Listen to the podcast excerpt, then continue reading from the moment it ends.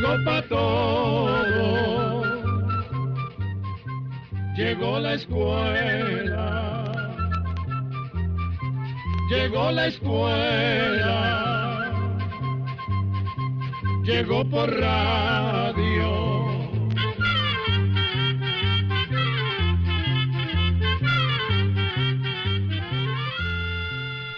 Instituto Centroamericano de Extensión de la Cultura presenta su programa Oigamos la Respuesta.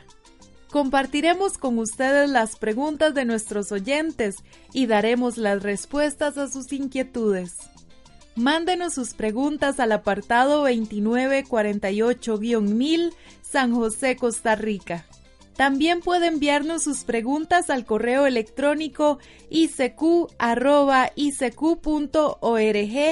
o encuéntrenos en Facebook como Oigamos la Respuesta.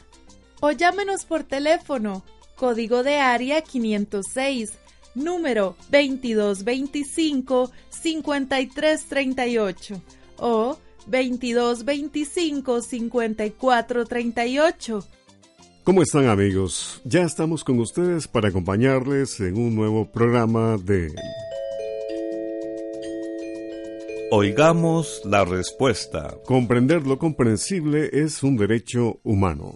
Hoy nuestros oyentes nos preguntan por la biografía de la actriz Blanca Guerra. También sobre los llamados youtubers y además nos preguntan si comer maíz con glifosato será malo para la salud. Acompáñenos en el programa de hoy. La primera consulta nos la hace la señora Lidiet Rodríguez Bastos en su correo electrónico desde la provincia de Alajuela en Costa Rica. Nos dice doña Lidiet, Quería que me explicaran todo lo referente a YouTube, los canales, los youtubers y cómo reciben ingresos. Escuchemos la respuesta. Le vamos a decir a doña Lidiet Rodríguez Bastos y a todos nuestros oyentes que el sitio de internet llamado YouTube fue creado en el año 2005. Un año después, en el 2006, YouTube fue vendido a la compañía Google por 1.650 millones de dólares. Se calcula que hoy cerca de mil millones de personas usan YouTube para subir videos a Internet o solo para verlos. Ahora bien, YouTube es un sitio en Internet donde las personas pueden compartir sus videos. Hoy día es muy usada por cadenas de televisión, actores y actrices, cantantes, cineastas y aficionados que comparten su trabajo, o bien por personas que solo visitan YouTube para entretenerse o aprender un rato viendo videos. Cualquier persona puede ver videos en YouTube, pero para subir un video a ese sitio se necesita, al igual que en las redes sociales, una cuenta de correo electrónico. En este caso, la cuenta de correo electrónico se debe crear en el sitio de internet gmail.com que se escribe g m a i l.com gmail.com en ese sitio de Internet toda persona puede crear un correo electrónico de forma fácil y gratuita y la persona al crear el correo electrónico automáticamente tendrá su propio canal de YouTube que le servirá para subir sus videos. Un canal de YouTube viene siendo como un canal de televisión. Allí cada persona o institución puede subir videos desde noticias, documentales o hasta el video de una canción. Por ejemplo, en el canal de YouTube del ICQ que se llama Oigamos la Respuesta, podrán escuchar los programas diarios y esperamos pronto subir nuestros propios videos. En YouTube también están los canales de reconocidos cantantes, actrices y demás personas famosas que suben allí sus trabajos. Sin embargo, muchos de los videos que están en YouTube son aficionados, es decir, hechos por personas que no son profesionales en la producción de videos. Estas personas aficionadas por lo general los filman con cámaras personales o teléfonos celulares. Muchas personas suben videos con explicaciones de libros o con programas educativos, por ejemplo, con clases de matemáticas y hasta videos con sus propias canciones y muchos temas más. Hoy día hay usuarios de YouTube que se han vuelto famosos gracias a los videos que suben a Internet. Estos son los llamados youtubers. Son como celebridades de Internet que usan YouTube para dar a conocer sus puntos de vista y su trabajo. Estas celebridades son seguidas por millones de usuarios en todo el mundo que, tal como en la televisión, visitan sus canales para ver sus nuevos videos. Es más, hay youtubers que empiezan con videos sencillos y con el tiempo consiguen una gran popularidad.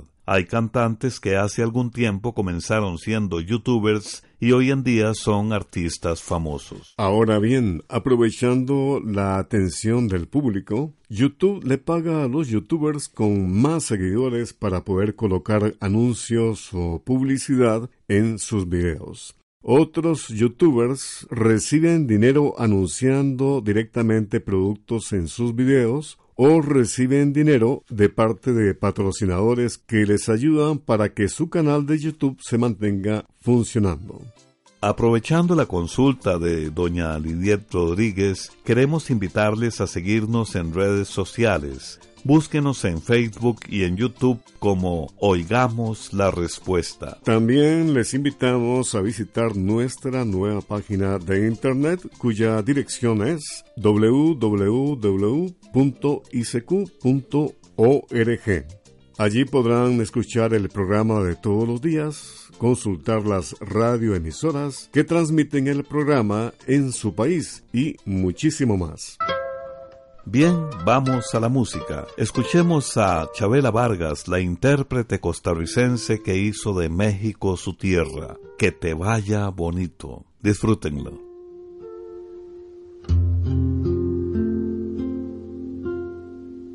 Ojalá que te vaya bonito. Ojalá que se acaben tus penas que te digan que yo ya no existo, que conozcas personas más buenas, que te dé lo que no pude darte, aunque yo te haya dado de todo.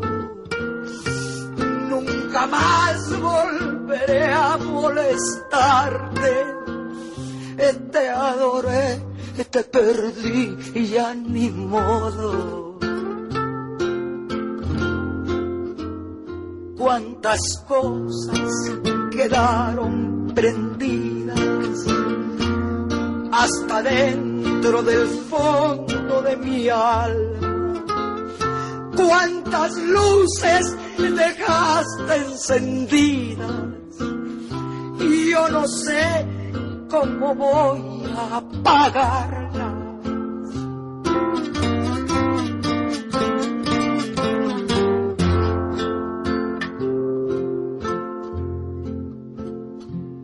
Ojalá que mi amor no te duela y te olvides de mí para siempre. Que se llenen de sangre tus venas y que la vida te vista de suerte. Y yo no sé si tu ausencia me mate, aunque tengo mi pecho de acero, pero nadie me diga cobarde sin saber hasta dónde te quiero. Cuántas cosas quedaron prendidas hasta dentro del fondo de mi alma. Cuántas luces dejaste encendidas y yo no sé cómo voy a apagarla. Ojalá que te vaya muy bonito.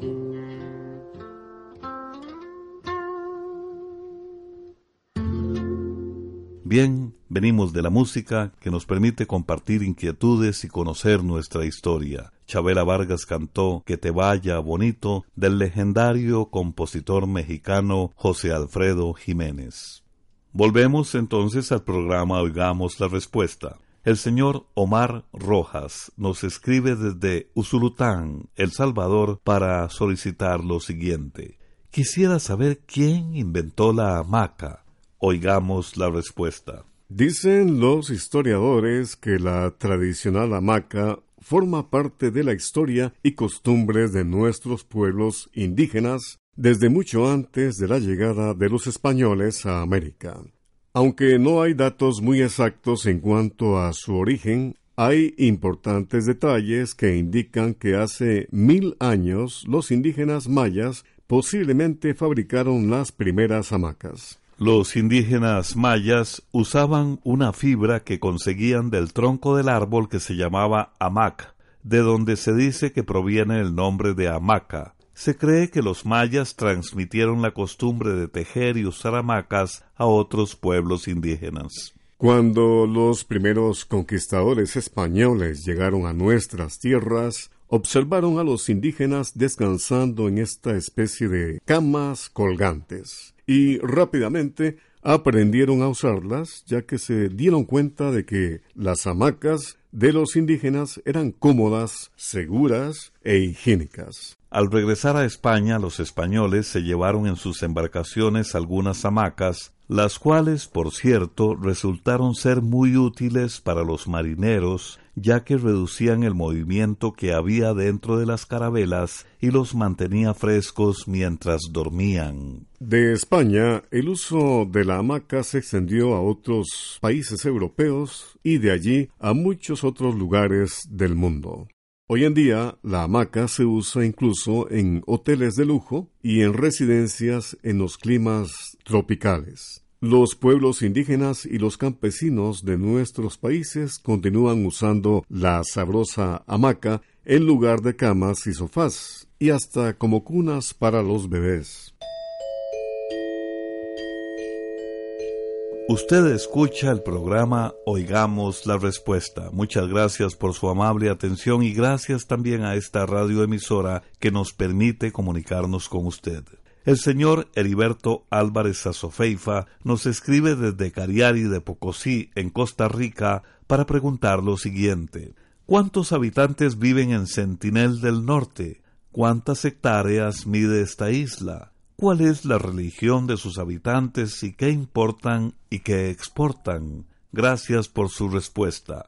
Oigamos la respuesta. Vamos a decirle que actualmente son pocos los lugares del mundo que permanecen completamente aislados y Sentinel del Norte es uno de estos pocos lugares. Esta pequeña isla que mide alrededor de 70 kilómetros cuadrados pertenece a la India. Sin embargo, las autoridades de este país respetan el deseo de los habitantes de Sentinel del Norte de mantenerse completamente aislados y prácticamente no se meten con ellos. Los nativos de esta isla resuelven los problemas que tengan a su propia manera, así que la isla no se rige por las leyes de la India.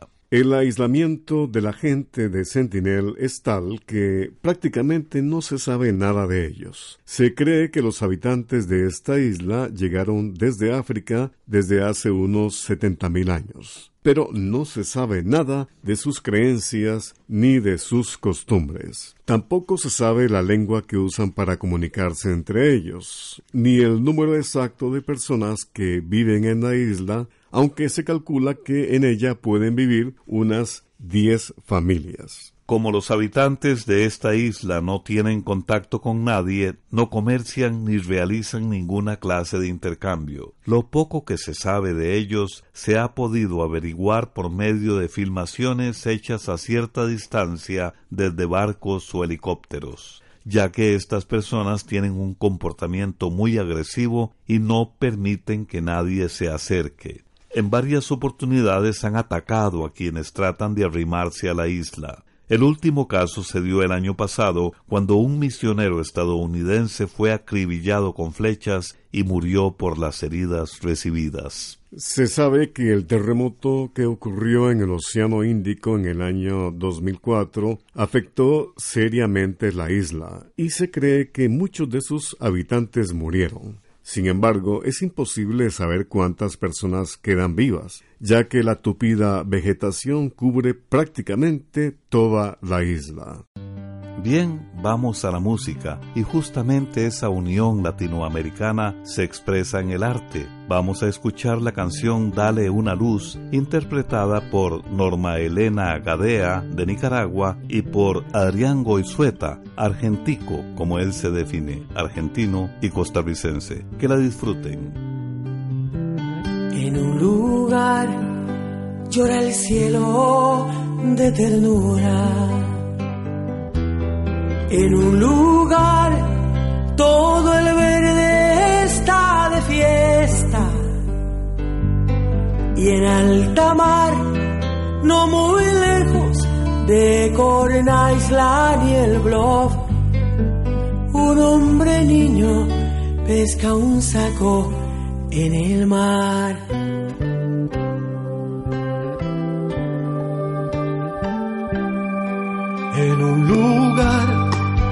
Quema el cielo las estrellas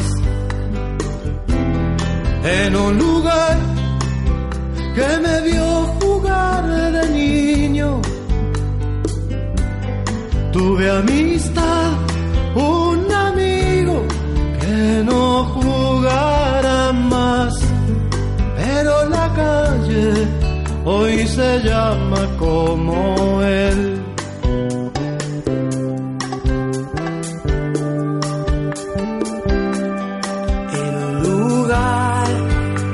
Tanto que se apaga el sol. Y el odazal besa siempre tus rodillas. Un viejo está aprendiendo sus primeras letras. No tiene anteojos, pero sabrá leer.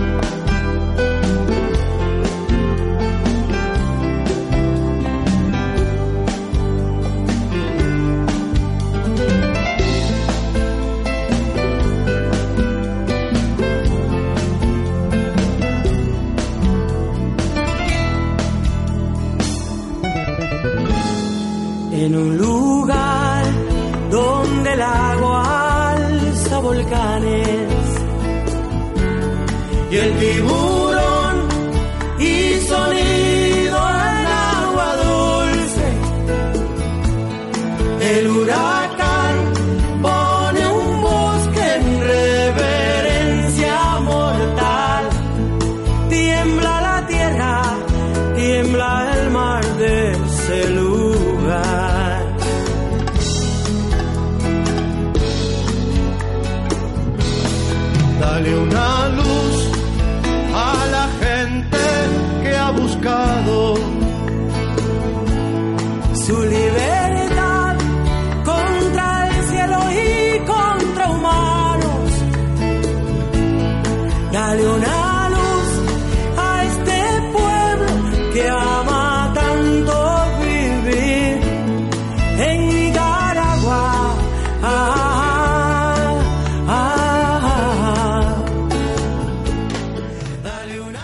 Regresamos amigos, luego de la música y vamos a continuar con las consultas de nuestros oyentes. Un amigo oyente nos ha llamado desde Pérez Celedón en Costa Rica y nos pregunta, quisiera saber la biografía de la actriz mexicana Blanca Guerra, que hizo varias películas con el cantante Vicente Fernández. Escuchemos la respuesta vamos a contarle que la actriz Blanca Guerra Islas nació el 10 de enero de 1953 en la Ciudad de México. Su inicio como actriz fue en la película La Loca de los Milagros, filmada en 1975. En casi 44 años de carrera, Blanca Guerra ha participado en unas 80 películas, 20 telenovelas y varias obras de teatro. Como usted lo menciona, Blanca Guerra actuó en algunas películas junto al cantante Vicente Fernández. Entre las más conocidas están El Coyote y la Bronca, Sin Vergüenza pero honrado y Como México no hay dos. También le contamos que ella fue presidente de la Academia Mexicana de Artes y Ciencias Cinematográficas del periodo 2013 al 2015. Por cierto, sobre esta actriz hay un dato que pocos conocen, y es que trabajó en una película que se filmó en Costa Rica en el año 1984. Se trata de la película La Cegua, producida por el cineasta Oscar Castillo y dirigida por Antonio Iglesias, y está basada en la obra de teatro también de nombre La Cegua del escritor costarricense Alberto Cañas.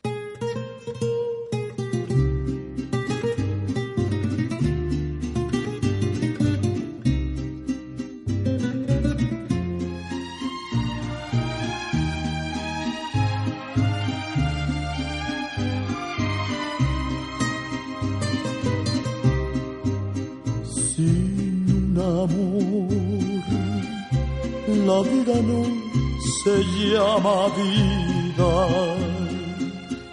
sin un amor. Le falta fuerza al corazón sin un amor. El alma muere derrotada, desesperada en el dolor, sacrificada sin razón sin un amor no hay salvación. No me dejes de querer, te pido. No te vayas a ganar mi olvido sin un amor.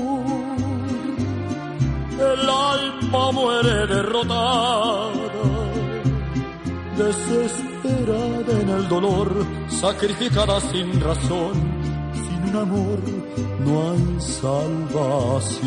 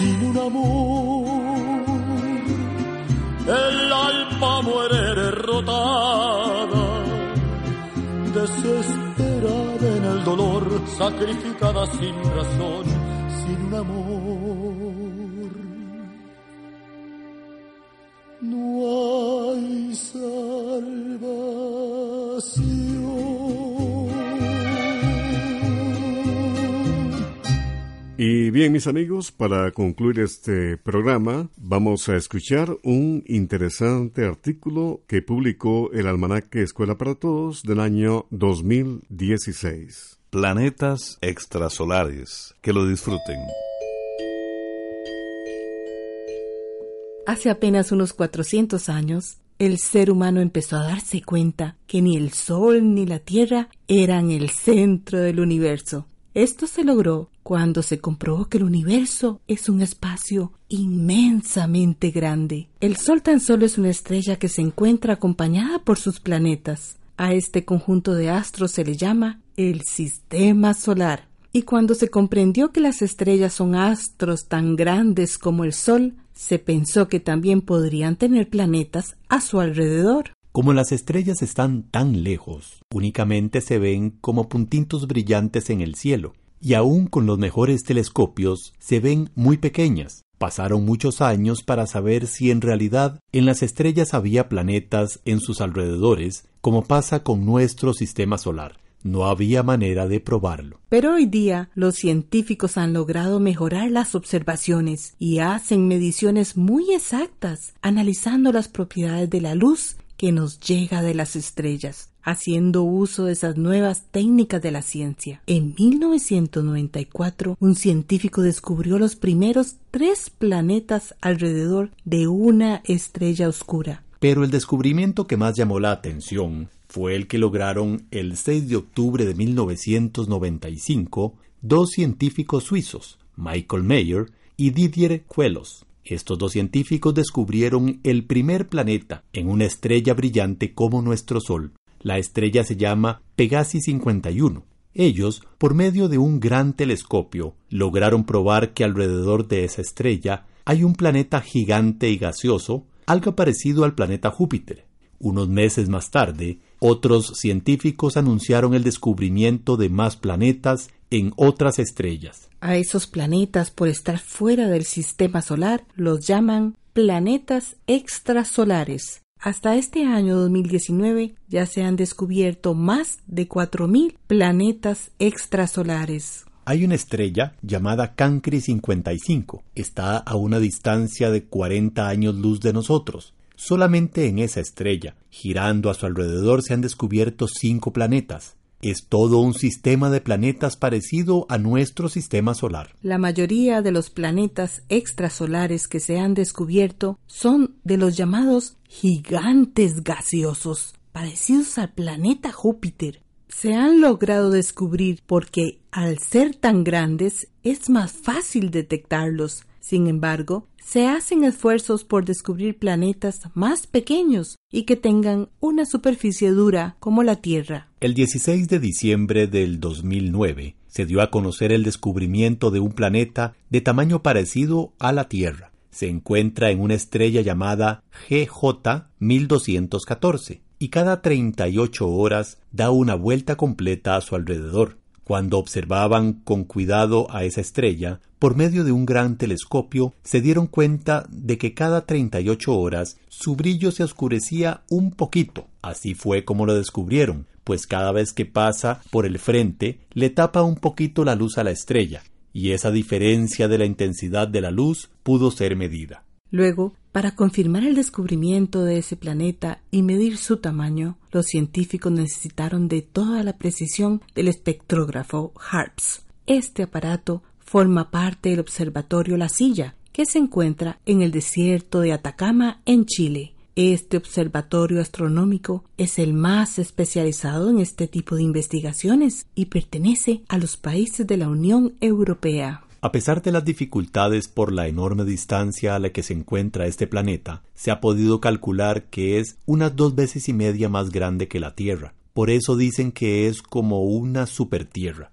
Está formado de hierro y de rocas que están totalmente cubiertas por un océano de agua. Además tiene una atmósfera de unos 200 kilómetros de espesor. Esa atmósfera es mucho más gruesa y pesada que la de la Tierra, por la gran presión que hace la atmósfera sobre el suelo del planeta y por la poca luz que le penetra, es muy probable que no sea un lugar apto para la vida tal y como la conocemos. Con estos nuevos descubrimientos, cada vez más científicos están convencidos que deben haber millones y millones de planetas en el universo. Y a pesar de que no se conoce vida alguna fuera de nuestra Tierra, muchos creen que es muy probable que en alguno de los tantos planetas se haya desarrollado algún tipo de vida animal o vegetal. Entonces, tal vez no estamos tan solos en el universo.